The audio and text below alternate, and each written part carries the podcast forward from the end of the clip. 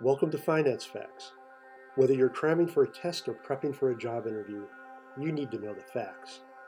Finance Facts. What is a bank holding company?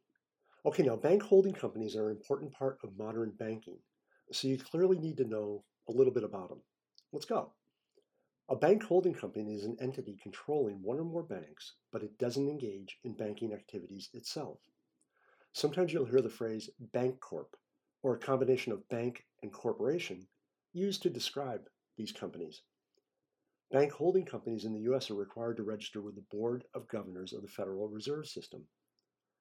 The Federal Reserve Board of Governors has responsibility for regulating bank holding companies and has broad oversight of their activities.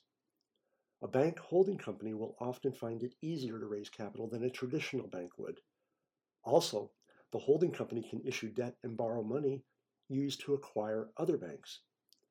Finally, the bank holding company will often find it easier to issue stock than a traditional bank might. A key downside of a bank holding company structure is increased regulatory reporting, as well as the expense of operating an additional management layer. During the global financial crisis of 2007 and 2008, many traditional investment banks converted to bank holding companies this was done so they could access the Federal Reserve's credit facilities, which were not available to investment banks. Thanks for listening to Finance Facts. My name is Dave Coker.